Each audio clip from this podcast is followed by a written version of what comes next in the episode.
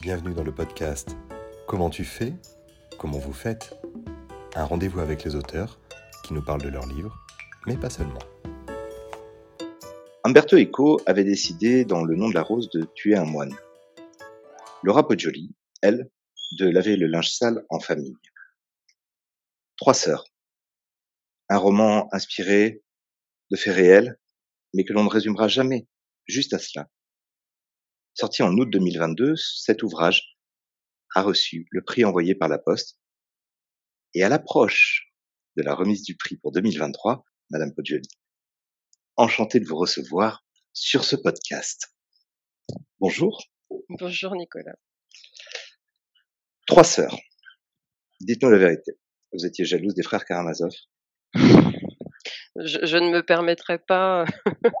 Il y a pourtant une réalité ou tout du moins une base concrète. Avant d'arriver directement au texte, il faudrait parler d'écriture. Quand on reçoit le prix envoyé par la poste, on est primo-romancier. C'est donc le premier ouvrage qui va rencontrer un public, un lectorat. C'est la mise à nu. Baudelaire le dirait mieux que moi. Pour vous, comment commence l'élaboration, non pas de l'ouvrage, mais de cette envie, cette envie d'écrire, cette volonté de noircir des pages, comme disent certains? Alors, j'ai toujours écrit vraiment de toute petite, ça a toujours été, très, très important dans ma vie. Alors des des textes, même enfant, hein, puis rapidement l'adolescence de la poésie. Enfin voilà, j'ai toujours écrit. Je crois que j'ai toujours, su au fond de moi que c'était ça que je que je voulais faire, que c'était ce qui me rendrait heureuse. Après, de là à le à le formuler, à oser le faire aussi, c'était autre chose. Moi, je viens d'une famille, euh, de, de bah, mes grands-parents euh, maternels, c'est des immigrés italiens. Du côté de mon père, euh, il vient d'une famille d'agriculteurs, enfin de milieu très modeste. Je suis la première à avoir fait des études vraiment, enfin des, des grandes écoles que j'ai financées avec un prêt étudiant, avec des petits boulots. Et en fait, à la fin de ça, dire je veux être écrivain ou je vais, c'était pas possible en fait. Il fallait faire autre chose, il fallait euh, faire un travail qui permette de de, de, gagner sa vie, de justifier ses études. Enfin, je ne sais pas. En tout cas, je pouvais pas m'autoriser. Enfin, c'était pas possible. Donc, me donner l'espace, en fait, le temps euh, pour l'écriture, parce que ça, je, je, vais le découvrir après. Mais écrire un texte long, ça prend beaucoup plus de temps que d'écrire des petits textes par-ci par-là. C'était pas automatique, en fait. Donc, il y a eu ce, ce cheminement-là. Donc, après mes, mes études, j'ai travaillé. Euh, mon premier travail, je travaillais quand même dans un cabinet d'audit financier à la défense. Donc, on est très loin de, de l'écriture et euh, et j'étais très près du très malheureuse. de gestion. Euh, oui. et j'étais très malheureuse, vraiment. C'est des, des, années même euh, complètement aliénantes. Même, je pense que ce sont les seules années de ma vie pendant lesquelles je, je lisais presque plus. Et puis quand j'ai eu euh, euh ma fille, j'ai eu ma, ma fille est née à 28 ans, le fait de faire un arrêt, en fait, une pause, là, je me suis remise à énormément lire, à écrire aussi. Donc, euh, des petits textes au départ, mais il y a vraiment quelque chose qui s'est joué à ce moment-là. Et là, je me suis dit, je peux pas continuer comme ça. Il faut que je réorganise ma vie pour me laisser de l'espace, du temps pour écrire un texte long. Donc je commençais à avoir plein d'idées, mais ma première idée c'était quand même, je peux pas arrêter de travailler, donc faut que je trouve une occupation professionnelle qui va me permettre de laisser ce temps. Donc il y a eu un moment, je suis devenue prof de lettres, je passé le CAPES de lettres modernes. J'ai été prof de lettres pendant quatre ans, donc avec une idée complètement fausse qui était, bah, je vais avoir assez de temps pour écrire. En fait, pas du tout. C'était voilà, j'avais pas. Euh, en plus, j'ai eu d'autres enfants aussi à ce moment-là, des jumeaux, donc euh, voilà. Et euh, donc là, de nouveau, je, je me suis dit, non, faut que je trouve une autre solution. Et puis j'ai commencé ben, en 2018 à travailler en freelance. Donc je fais plein de choses, j'anime des formations, je fais des missions de communication, etc. J'avais créé un petit média en ligne aussi en 2018, enfin plein de choses. Et là, ça m'a donné beaucoup plus de liberté, d'espace justement pour prendre des moments en fait pour écrire. Et il y a eu un premier manuscrit, donc avant Trois Sœurs, euh, que j'ai écrit en 2017-2018 et que j'avais envoyé alors vraiment par la poste effectivement partout donc un, en masse. un, imprimé enfin en masse. Pas tant que ça parce que c'était très cher quand même d'imprimer imprimé quand même une quinzaine, je pense, oui, une bonne quinzaine de manuscrits reliés euh, en ne connaissant absolument personne dans le milieu de l'édition, mais vraiment, voilà, vraiment personne. Et en faisant pas, j'avais quand même fait un petit fichier Excel, sûrement les traces de mes années euh, d'audit, mais en, en, listant quand même, voilà, les, euh, les noms des, mais voilà, je connaissais personne, j'envoyais comme ça, j'avais même pas les noms, non, quand même pas. j'avais même pas le nom exact des éditeurs, éditrices, j'envoyais comme ça, enfin bon. Donc ce premier manuscrit, j'ai eu euh, des réponses, certaines euh, même plutôt très encourageantes, me disant voilà, euh, peut-être il manque un fil rouge, il faudrait envoyez-moi le prochain si vous continuez à écrire. Et j'avais quand même eu une éditrice qui, elle, pour le coup, voulait le publier, euh, qui, euh, qui m'avait appelé, euh, qui travaillait dans une maison faisant partie d'un groupe, d'un groupe, voilà, et donc il fallait l'accord du, du, directeur du groupe, donc qui lui n'a pas ne l'a pas suivi dans son choix, donc ça a été très violent. C'est vraiment un, enfin, je pense que quand on, ça peut paraître ridicule, mais quand on écrit, c'était presque une espèce de question de vie ou de mort. Je me disais, mais si vécu comme un camouflé.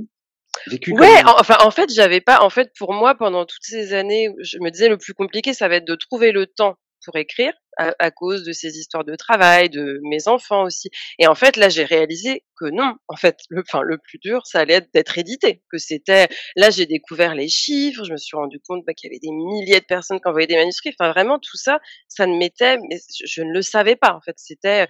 Et puis, commençant à comprendre quand même que beaucoup de choses devaient se passer par réseau, que je ne connaissais personne. Enfin, donc ça a été voilà violent. J'ai quand même j'avais rencontré cette éditrice et elle m'avait dit écoutez Laura, si c'est pas ce manuscrit qui est publié, ce sera le suivant ou les suivants. Vous êtes un écrivain. Et ça c'est quand même une phrase qu'on garde. Enfin c'était très très précieux. Et donc je suis pas du tout restée bloquée sur ce manuscrit. Je sais qu'il y a plein d'auteurs maintenant j'en connais plein. Enfin pour qui ça pu rester des années peut-être avec un texte, le retravailler. Moi, pas du tout. J'avais envie, je me suis dit, bah, je vais voilà, passer la déception, euh, écrire autre chose. Et puis, euh, il y a eu euh, donc cette voilà ce, ce, cette idée de trois sœurs qui est née pendant mon dernier voyage en Russie fin 2019 puisque je n'ai pas pu y retourner depuis et, et voilà au début il y a eu une idée de quand j'ai découvert ce, ce fait divers qui m'a tout de suite touché, habité, emporté. Enfin, j'ai eu une idée de film documentaire au départ avec un ami qui est réalisateur de documentaire. Donc c'est avec cette idée que j'avais contacté l'avocat des, des trois sœurs. Et puis le Covid est arrivé. C'était pas possible de faire ce documentaire. Je restais avec cette histoire. Et là, voilà, j'ai passé des mois à enquêter, à faire, euh, et je suis, voilà, reparti complètement dans, dans ce projet, mais en étant porté par personne. Enfin, encore une fois, en connaissant personne dans, dans l'édition. Donc, je l'ai écrit et je l'ai de nouveau envoyé. Euh, alors, pas comme j'avais fait pour le premier. Je l'ai envoyé à moins de maisons. Là, j'avais quand même euh, euh, vraiment euh, identifié celle qui me plaisait. J'ai commencé à comprendre ce que c'était un peu qu'une ligne éditoriale, ce que j'avais pas forcément trop compris au début, même si je lisais énormément, mais pas forcément tant de littérature contemporaine que ça en fait. Donc là, j'avais quand même ciblé. Je l'ai assez peu envoyé, mais de nouveau par la poste. et puis voilà, j'ai eu l'appel magique un jour dont je me rappellerai toute ma vie c'était devenu un enjeu, c'était devenu quelque chose d'important, un accomplissement, une réalisation? Ah, oui, bah, alors parce que comme je, sentais vraiment que c'était ça l'écriture, que c'était ça ce qui me rendait heureuse quoi, quand je suis en train d'écrire, quand je suis en train d'écrire un manuscrit, que je, je... Enfin, ça, ça m'habite, ça me rend heureuse. Je crois que c'est ce qu'on cherche tous quand même, le, bonheur, et que et que j'avais quand même laissé aussi de côté certaines ambitions professionnelles que j'aurais pu avoir justement par rapport aux études que j'avais faites, et, et c'était, j'avais vraiment des doutes par moments. Je me disais, mais si je n'arrive jamais à être publiée, je, vais toujours rester de côté. Euh, je vais toujours rester à la porte. J'aurais toujours ce sentiment justement de pas avoir réussi à m'accomplir dans ce qui me, ce qui va me rendre heureuse, je pense. Donc c'était vraiment oui. Après, voilà, il y a beaucoup d'autres choses que j'aime. Il y a beaucoup d'autres choses dans ma vie. Il n'y avait pas que ça, mais oui, c'est sûr que c'est, c'était très très très important. Vous finissez par publier l'histoire de Dimitri, Fyodor et Alexis. Ah non, pardon, excusez-moi, ça c'est le frère Karamazov. Vous finissez par publier l'ouvrage. Le, le, quoi? Le mieux du mieux, l'inespéré. Votre ouvrage est retenu pour la sélection du prix envoyé par la poste et récompensé. Premier roman, récompense immédiate. Dans la foulée des invitations un peu partout dans des salons.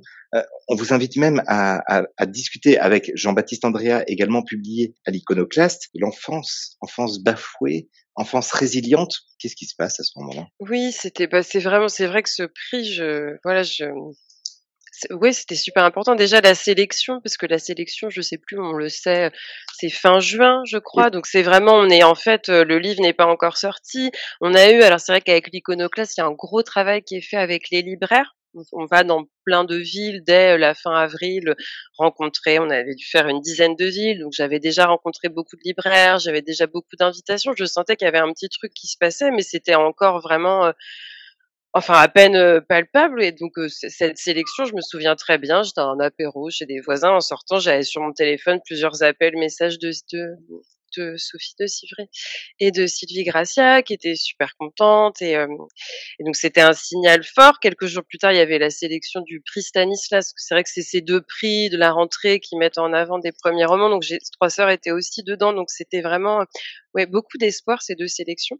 Et après, bah, le, quand j'ai su donc que, que j'étais lauréate du, du, prix envoyé par la poste, oui, c'est un moment de grand bonheur parce que je, je, il enfin, je l'ai su à la fin du mois d'août. Donc c'est dans ce moment où le livre en fait est déjà sorti, mais il n'y a pas encore eu en fait finalement vraiment les rencontres, tout ça. On est dans une espèce d'attente et on se demande. Enfin c'est, c'est et voilà, j'étais j'étais très très heureuse et et la soirée de, de remise du prix aussi, c'est vraiment un souvenir parce que parce qu'il y avait Sophie qui était là, qui était déjà qui, qui, était qui était très malade donc depuis des mois et c'est vraiment un voilà un moment pour nous deux. Elle, comment elle tenait ma main sur la scène, tout ça c'est je, je m'en rappellerai toujours. Certains parlent de légitimité, d'autres de responsabilité. Ce prix, comment est-ce que vous le voyez? L'autrice, la jeune autrice qui a tenté le premier roman, qui au deuxième, parce que bien évidemment je vous souhaite que ce ne soit que le deuxième et que le troisième arrive. On va en parler tout à l'heure. C'est en cours, oui. c'est le grand défaut des journalistes et des universitaires. Ils interrogent toujours sur ce qui a déjà été publié et oublient parfois que les auteurs, eux, sont déjà dans l'ouvrage d'après. Légitimité, responsabilité, les deux, autre chose encore? Non, légitimité, euh, oui, parce que c'est vrai que c'est un, bah, prix qui, euh, qui existe déjà depuis quelques années, qui a récompensé des, des, auteurs, autrices qui, depuis, enfin, qui ont eu du succès, qui ont publié d'autres livres. Il y a Jean-Baptiste André, évidemment. Je pense que ce qui est important avec ce prix, c'est vraiment le fait que ce soit un prix, on le disait tout à l'heure, qui récompense des, des auteurs, des autrices qui n'ont pas de relation dans le milieu de l'édition. Ça montre que c'est possible, euh, qu'on peut, euh, même s'il y a des milliers de manuscrits qui sont envoyés, on connaît personne, euh, si on, on s'accroche, et c'est pas forcément dès le premier. C'est pour ça que je raconte qu'il y en a eu un avant, qu'il peut y avoir des, des, échecs, et on est pas mal en fait, je pense à être passé par, par, par ça. Donc oui, qu'il faut y croire et puis après, il y avait quelque chose aussi de d'assez fort qui s'est passé avec la Fondation La Poste. Enfin que, alors, j'ai découvert hein, leur euh, travail évidemment oui, dans ça, le cadre de, de, ce prix. Alors, je connaissais le prix, mais après, je, je, enfin, je, connaissais le prix. Enfin, je l'ai connu, enfin, au moment de, voilà, de, de, tout ça, cette première rentrée littéraire. Mais le travail de la Fondation La Poste, je l'ai vraiment découvert là tout au long de l'année. Euh, c'est une fondation qui finance beaucoup, voilà, de, de projets, d'associations, de festivals, un travail autour de l'écrit, des correspondances. Et, euh, et ils m'ont permis de vivre euh, des, des, très beaux moments. Ils m'ont invité à un festival, donc à Villeneuve-sur-Lot. Ça s'appelle Villeneuve ce livre. Pourquoi j'y suis allée? Parce qu'il y avait une association Voix du Sud, qui est euh, l'association de Francis Cabrel, mais que la Fondation La Poste finance et euh, qui met en place un certain nombre de projets. Là, il y avait un projet, donc euh, c'était un auteur-compositeur, Olivier Daguerre, avec une jeune autrice Louise Quillet, qui avait travaillé autour des manuscrits sélectionnés, enfin des livres sélectionnés dans le cadre du prix envoyé par la Poste, avec des ex-détenus donc avec tout un projet de réinsertion. Et donc en fait, c'était avant euh, que mon livre soit choisi par le jury, mais c'était le texte qui avait le plus touché ces ex-détenus en, pendant leur, leur, parcours là de réinsertion. Et en fait, ils ont travaillé avec eux et moi j'ai été invitée parce que ces, ces, ces personnes donc avaient accepté de lire des extraits de mon livre d'une part. Donc c'était quelque chose pour eux de, en fait, c'est des personnes, euh, pour qui voilà le rapport à l'écrit est extrêmement compliqué. Enfin, c'était en fait bouleversant. Déjà. Et en plus de ça, ils avaient dans le cadre de cet atelier euh, euh, mis des mots sur les émotions qu'ils avaient ressenties en lisant mon livre. Et Olivier Daguerre avait mis ces mots euh, en voix et en musique. Et c'était quand même, enfin, ça reste un des moments bah, qui m'a le plus, heu, touchée dans cette année où voilà, où j'ai fait beaucoup, beaucoup de rencontres, plein de choses merveilleuses, mais vraiment ce moment était fort et bah, c'est grâce à la Fondation La Poste, donc ça a été puis là, on s'est revus au Marathon des mots à Toulouse en, en, j'ai eu l'honneur voilà d'être d'être invitée et où j'ai pu lire faire une lecture de 40 minutes de trois sœurs dans la chapelle des Carmélites. C'était aussi une expérience bah, j'avais pas eu l'occasion en fait de lire aussi longtemps devant autant de de personnes et j'ai ressenti aussi beaucoup d'émotions. Donc je les remercie en fait vraiment ça a été de c'est quelque chose qui est resté avec moi toute l'année en fait ce, mmh. ce prix Parlons des trois sœurs dans ce cas-là. Si je vous dis Némésis, Erénie, Furie, vous me répondez Baba Yaga? Ah oui Il y a une idée de vengeance implacable, la nécessité de se débarrasser, de, de, de s'extirper. Je comprends que vous n'aimiez pas ou que, par euh, modestie, euh, vous ne souhaitiez pas que l'ouvrage soit comparé au frère Karamazov. Mais tout de même, on est dans un contrepoint total de ce père qui chasse, exclut ses enfants, là où on a un père qui est dans l'emprise, dans la maltraitance. La maltraitance est un point commun, mais alors quoi? Erénie, Baba Yaga, Némésis, les parcs, peut-être même chez les Grecs, les qui, parcs, oui. Qui sont ces trois sœurs? Alors ces trois sœurs, euh, il y a vraiment au départ une, il y a quelque chose d'intime en fait qui s'est joué dans, dans ma, ma, rencontre avec cette, c'est leur visage, euh, c'est leur voix, euh, c'est le temps. Je, je, passe des, je passe des heures vraiment avec euh, avec avec des, parce que c'est un fait divers donc que je découvre peut-être je reviens quand même à ça que je découvre donc pendant mon mon dernier voyage en Russie fin 2019 euh, pendant que je, je, questionne en fait mes amis euh, sur l'écho du mouvement MeToo. euh, en Russie. Donc il y a vraiment quelque chose de très très contemporain parce que j'en avais pas parlé euh, avec mes amis euh, jusqu'à ce voyage et elle me parle. Laura, excusez-moi, vous n'avez pas l'intention d'écrire sur MeToo? Vous n'avez pas pour projet de rédiger quelque chose qui soit corrélé à l'actualité sociale, sociétale? Non non non, pas. Enfin. Je, je, je sais pas quel est le projet. Enfin, je, je moi, c'est juste, je, je parle avec mes amis. je suis dans dans ma relation avec mes amis, dans l'intime. Enfin, je leur demande, euh, voilà, en Russie, euh, qu'est-ce qui s'est passé depuis un an, etc. Et donc, euh, elles me disent que pas grand-chose. Il n'y a pas du tout eu ce qu'on a, ce qu'on a vécu en Occident, mais elles, elles m'orientent vers vers vers plusieurs mmh. activistes. Et c'est en, regardant le travail quand même de ces activistes, en me disant en Russie, on a aussi des femmes qui se battent pour les droits des femmes, etc., que je découvre euh, l'histoire de ces filles, ce fait divers, donc qui est vraiment, euh, voilà, qui est vraiment euh, donc ces trois sœurs qui ont assassiné leur père un soir de juillet 2018. Alors déjà ces trois sœurs qui assassinent leur père, donc c'est un parricide. Donc là ça nous renvoie effectivement, ça peut nous renvoyer à plein de d'autres figures, d'autres personnages, littérature de la mythologie. Il y a quelque chose de très très fort quand même là dedans, rien que dans ça, dans ce parricide. Et puis aussi, tout de suite, euh, alors là, et là, ça nous amène euh, du coup plutôt à Tchekhov, mais quand même, je suis marquée par le fait que dans tous les journaux, enfin, c'est vraiment trois sœurs, trois sœurs, mais c'est repris vraiment en lien avec le titre, euh, le titre de la pièce. Donc il y a, oui, il y a quelque chose qui me touche, qui m'interpelle, et je rentre de, de, ce voyage avec leur visage et j'arrive pas à m'en détacher. Je suis complètement aspirée et je commence à, voilà, je passe des heures à regarder des documentaires, euh, des, euh, des émissions télévisées un peu, un peu lunaires, comme il en existe encore en Russie, des espèces de plateaux télé avec des gens de côté qui viennent parler tout ça. Donc il y a vraiment un, il y a une espèce de fascination au départ. Je sais pas très bien à quoi ça tient. Je, je, je, j'ai, lu il y a pas longtemps, je l'avais pas lu, le journaliste et l'assassin de Janet Malcolm, qui, est passionnant.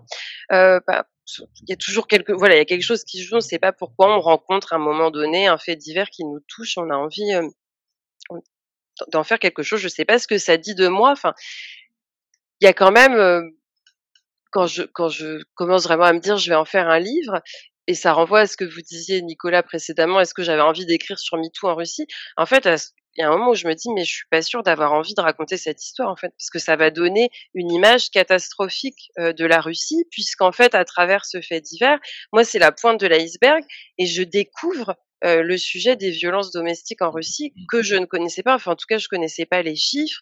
Et là, je suis quand même complètement atterrée. Enfin, c'est, on parle de 12 000 féminicides par an. Enfin, de, de voilà, c'est euh, et je me dis, je suis pas sûre que j'ai envie de raconter ça. En fait, on n'est pas dans le contexte euh, actuel. J'aime la Russie. Je me dis, je vais pas faire un brûlot encore. Enfin, c'est très. Euh, mais ben, ça, ça me touche aussi très très fort parce que là, je me dis quand même, bon bah tu dis que tu, tu connais pas les violences domestiques en Russie, tu connais pas les chiffres, mais en attendant, le seul homme qui a levé la main sur toi, c'est un Russe quand tu habites en Russie. Donc je pense qu'il y a tout ça qui se joue en moi à ce moment-là et je, je, je, dois écrire cette histoire en fait. On, dit souvent que les romanciers romancières puissent dans le passé de quoi éclairer le présent à la lumière du passé justement.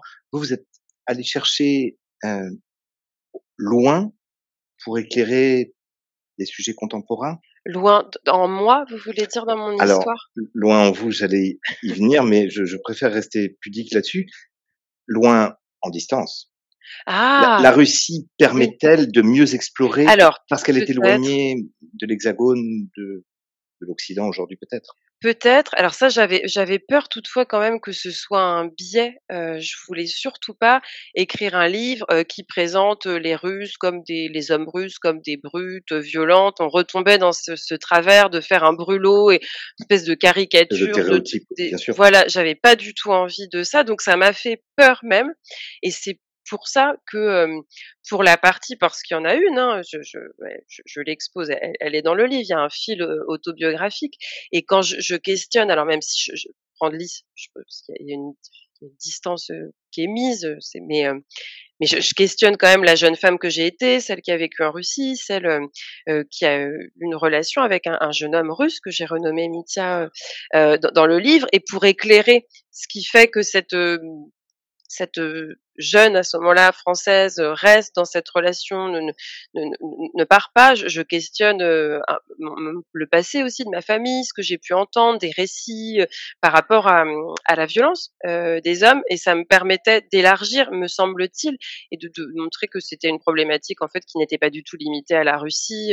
Et le, en Russie, la grosse différence, c'est qu'il y a quelque chose de vraiment orthodoxe oui, puis non mais le droit de dire ça J'aurais dit plutôt, moi, il y a une violence qui est institutionnalisée quand même. Euh, vraiment, euh, euh, il y, a, rien qui est mis en place pour protéger les victimes de violence et la, police ne fait rien. Enfin, on est vraiment, il y a une violence institutionnelle en Russie. Mmh, mmh.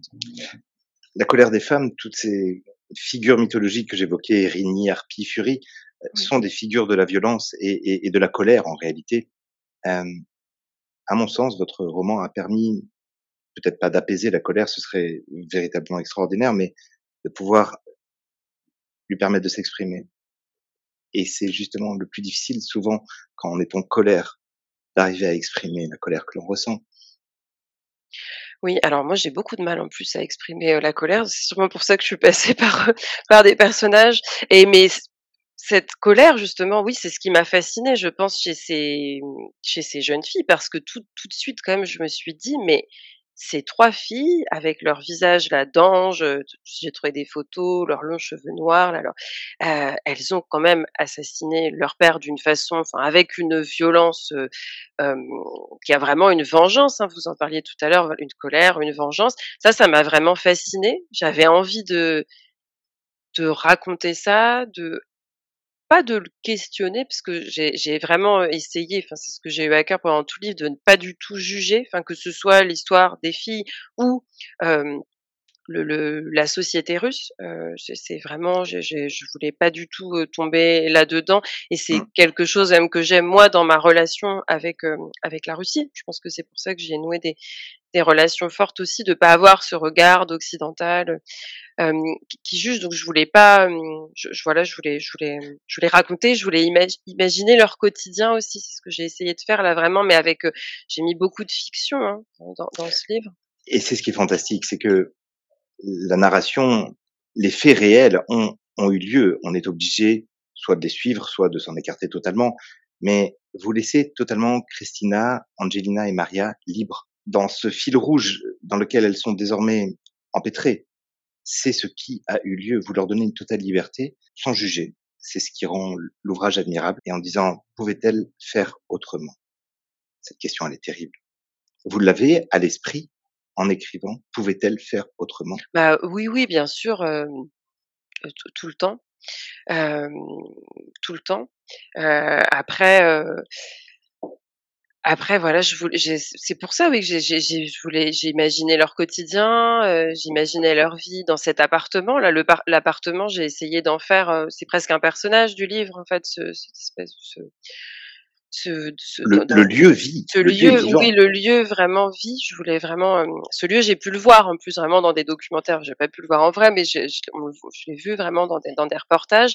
Donc, hem, j'essayais d'imaginer, oui, leur, hem, le huis clos qui se referme petit à petit, leur relation, heu, bah, évidemment, il y a ce père complète qui est une figure, heu, d'ogre, hein, enfin il y a vraiment des oui, c'est une figure d'ogre, de tyran. Heu, je voulais les imaginer aussi, pas que là-dedans. J'avais je voulais pas du tout que ce soit, heu, voyeuriste, c'était vraiment, heu, important, donc les imaginer à l'école, les imaginer, hem, à l'extérieur, avec leur mère, avec leurs amis, plein d'autres moments en fait, mais tout ce qui fait quand même que de façon impl implacable en fait, on en arrive à ce à cette Ce nuit, de juillet 2018. qui qui est un paradoxe terrible, un nœud gordien, tout à la fois une libération et en même temps un drame. Entre les filles victimes et ce père tyrannique qui va finir victime, qui va finir mort, hein, soyons concrets. Je je pense pas trahir la réalité de l'ouvrage. Comment est-ce que vous, romancière, avez navigué? Il faut ne pas prendre parti, il faut offrir au lecteur un récit, une narration. Comment est-ce que toute cette écriture avec votre éditrice se réalise? C'est qu'est-ce qu'on corrige? Qu'est-ce qu'on modifie? Qu'est-ce qu'on cherche? La la narration, oui, ça a été un vrai travail. Alors là, on m'interroge souvent, heu, là-dessus, sur la construction, la structure du livre. Heu, ça a été assez évident en fait pour moi. Hem, quand je pendant tout ce travail pendant lequel j'enquêtais en fait sur les filles, au début sans vraiment savoir ce que j'allais en faire, j'ai vu en fait toutes ces scènes-là qui sont le fil rouge du livre, je les ai vues en fait, enfin elles me venaient en tête comme ça, enfin le livre se construisait dans mon esprit, donc heu, ça s'est fait de façon, heu, assez, heu, j Spontanée, j ça immédiate? spontané, mais je je je crois que ces histoires de de juger, en fait, c'est quelque chose qui est complètement extérieur à moi, en fait, donc ça ne me c'était même pas des questions que je me posais. Hem, je m'intéressais à ce qu'elles ressentaient, à leur intimité. Et ça, je pense que c'est une de mes, enfin c'est quelque chose dans l'écriture qui me tient vraiment à cœur, c'est de de de oui, de raconter ce qui se joue vraiment, heu, ce qui se joue dans l'intime. Alors là, j'essayais de de le, de le deviner et puis de trouver le juste milieu. Alors ça ça c'était vraiment entre justement ce que je pouvais dire alors voilà, ce que je pouvais, heu, dire, ce que je pouvais me permettre d'inventer aussi, là où je pouvais me permettre de mettre de la fiction et là où il était pas question d'en mettre. Donc plus on va vers la fin du livre, heu, il y a un chapitre notamment qui a été le plus difficile pour moi à écrire, qui est, hem, qui est un chapitre de du du viol d'une des sœurs. C'était je d'ailleurs là, mon éditrice m'a demandé de j'avais été plus elliptique, j'arrivais pas, enfin je c'était, heu, difficile. Ou le chapitre dans lequel elles, hem, elles sont au commissariat où elles racontent. Là, je suis vraiment partie des des de la transcription des interrogatoires. Après, il y a plein d'autres chapitres dans lesquels je me suis sentie autorisée, là, à mettre, heu, de la fiction. Donc je partais d'une photo, d'une anecdote que j'avais entendue raconter et je mettais et là aussi dans l'écriture, il y avait aussi de moi forcément, de ce que je connais de la Russie, de ces quartiers où j'ai vécu, de ces années où elles étaient enfants, qui sont celles où moi je vivais là-bas. Enfin, il y avait, heu, je voulais faire ressentir, heu, hem, les odeurs, hem, heu, les les les quartiers, les lieux. Je pense que j'ai voilà, j'ai mis beaucoup de moi. Et en fait, tout ça, pour moi, bah, c'était, heu, j'ai construit comme mon livre avec une alternance entre ces chapitres de de de de fiction, sur leur vie et puis des chapitres de récits, heu, qui eux-mêmes sont, un mélange de plusieurs choses, il y a une partie, vraiment documentaire, dans laquelle je reviens, heu, à l'enquête, où je je me cache pas d'ailleurs d'avoir imaginé telle Mmh. ou telle chose et où je dis: «Bah, je sais pas vraiment si ça s'est passé comme ça». Il y a l'aspect plus sociétal, j'essaie d'éclairer, heu, la Russie comme si j'avais une une une lampe torche en fait, d'éclairer différents aspects de la société, du rapport à à l'intimité, des relations hommes-femmes, de plein de choses, hem, toujours en essayant de de pas juger et puis c'est là aussi que s'entrelace, heu, bah, mon regard à moi, parce que mon idée, c'était quand même de raconter tout ça en disant pourquoi moi ça me touchait tant, pourquoi j'avais des choses à en dire. Bah, qu'est-ce que moi j'avais vécu en Russie? Et faire rentrer mes lecteurs, même si au départ, quand j'ai écrit le manuscrit, je savais pas qu'il y aurait des lecteurs, mais comment j'allais faire rentrer mes lecteurs, dans cette Russie? C'était c'était un peu tout ça le le projet et après on a retravaillé évidemment avec Sylvie, euh, Gracia, euh, avec Thomas Garret aussi, qui est un jeune éditeur de l'Iconoclaste, et puis avec Sophie de Civry euh, aussi. Et oui, il y a eu un travail de plusieurs mois qui est très très important pour moi, que j'aime beaucoup. C'est un très très bon souvenir et je me réjouis de, de revivre ces étapes-là pour mon, mon, prochain livre. Et moi, je suis ravi de, de vous entendre en parler. J'aurais une dernière question sur l'écriture même. Avez-vous conscience, au moment de l'écriture, que vous vous autorisez à créer de la fiction dans les moments, je dirais, neutres ou heureux, et que dans les moments de souffrance, vous collez au plus près du réel Alors, je sais pas si, honnêtement, quand j'écris le premier jet, je, je suis pas sûre de me poser en vraiment ces questions. Enfin, mais, mais si je me demande quand même ce que j'ai le droit de faire, ce que j'ai pas le droit de faire. Enfin, si, c'est quand même très important. Euh, euh, donc, je après, je pense qu'écrire, c'est faire des choix. Quand on écrit à partir du réel, c'est quand même. Euh... Donc, je me dis, euh... oui, c'est les limites que je me mets moi, en fait. Je, je me dis, j'ai pas le droit de mettre de la fiction quand il s'agit de, de, de Ouais, de, de, de, de, la souffrance, des grandes violences, voilà, qu'elles ont subies. Dans tout le reste, euh, je, là, je m'autorise à le faire, oui. Vous êtes balsacienne avec quelques réserves, on peut dire ça? On peut dire ça, oui. Vous êtes originaire d'Angers. Oui. Flaubert a dit que Angers c'était un territoire qui sent l'Italie. C'est quelque, chose... alors, alors, quelque chose qui évoque pour vous? Je ne sais pas du tout. Les vignes, si je ne sais pas. Euh, alors non, bah, non. C'est intéressant, il aurait pu dire bah, ça. De la non, mais non. De, enfin, je, je, je suis désolée, Nicolas, j'ai jamais entendu ça que Angers euh, me rappelait l'Italie. Euh... Il parlait de la sensualité de la Loire. De la sensualité de la Loire, d'accord. Est-ce qu'on peut convenir tous deux que Flaubert était un peu barré? Bah euh, non, mais euh, je vais y penser. non, non, je vais y penser. Je le disais tout à l'heure, le grand défaut des journalistes et des universitaires, c'est de solliciter les auteurs, les autrices sur les ouvrages qui sont déjà parus, évidemment. Mais les créateurs, les créatrices, eux, sont déjà dans le livre d'après. Parfois douloureux d'ailleurs de revenir dans le livre d'avant. Pas de roman pour la rentrée, et pour cause, vous sortez votre précédent ouvrage Trois sœurs en 2022 un ouvrage bientôt, quelque chose auquel vous réfléchissez déjà? Alors, c'est plus que réfléchir, parce que pour le coup, j'ai terminé le premier jet euh, début juillet. Euh, euh, de mon manuscrit. On pourrait s'attendre à un nouveau roman en janvier peut-être? Alors ce sera en, en, 2024 normalement, mais je ne sais pas encore exactement euh, à quel moment. Mais c'est en tout cas c'est une idée que que j'ai eue il y a un an et j'ai travaillé dessus toute l'année. Sophie de Civry avait lu les 50 premières pages en janvier. elle était voilà très très emballée et on s'était dit, je lui avais dit, je, je veux, je veux vraiment essayer d'avoir terminé un premier jet en juillet. Elle m'avait dit, oh, ce sera, ce sera parfait, comme ça on pourra le lire avant les vacances. Et je j'avais gardé ça en tête. Je me disais, euh, voilà. Donc, bah, elle, elle, nous a quittés euh, euh, fin mai, donc elle, elle, elle, elle, elle a pas, pu le lire, mais je, je l'ai terminé. Et, et, et, donc mon éditrice et et Laurent euh, qui euh, Beccaria qui, qui, a pris la, la, la, direction temporaire des éditions de l'Iconoclaste l'ont lu en, en, juillet. Ils m'ont appelé euh, pendant mes vacances là et on commence les corrections dès, euh, dès fin août. Donc euh, oui, c'est bien. Est-ce qu'on a droit à quelques éléments? Non, je peux pas. Oh, je vous en prie. Ah, je peux pas, non, je peux pas parler du sujet. Ah, parce qu'en France, mais on, on, Karamazov. Alors, ce sera, alors non, alors, enfin, ce sera pas, pas la Russie, c'est pas un fait divers, euh, mais je continue à questionner euh, le réel et on va, on retrouve beaucoup de choses qui étaient en, en germe peut-être dans Trois Sœurs, dans l'écriture. Euh, c'est vraiment une, une suite. Une suite au roman. Ah, bah, pas une suite de Trois ah, Sœurs. Ah, attendez, vous pouvez pas me faire suite comme ça. Non, je vous dis, il n'y a pas la Russie, il n'y a pas de fait divers, mais c'est l'écriture du réel. Stendhal dit le roman est un miroir que l'on promène le long du chemin pour éclairer par la fiction le réel. Vous avez réussi avec cet ouvrage, avec ce premier roman, Trois sœurs, un éclairage extraordinaire, avec une multitude de portes d'entrée. Laura, merci infiniment du temps que vous nous avez consacré. Je ne peux qu'encourager à lire, relire Trois sœurs, à se plonger dans cet ouvrage, à ne pas chercher les clés, à le prendre tel qu'il est, une fiction qui nous en apprend sur l'humain, sur nous, extraordinaire. Bon, merci beaucoup Nicolas. Merci pour cet entretien. Avec un infini plaisir.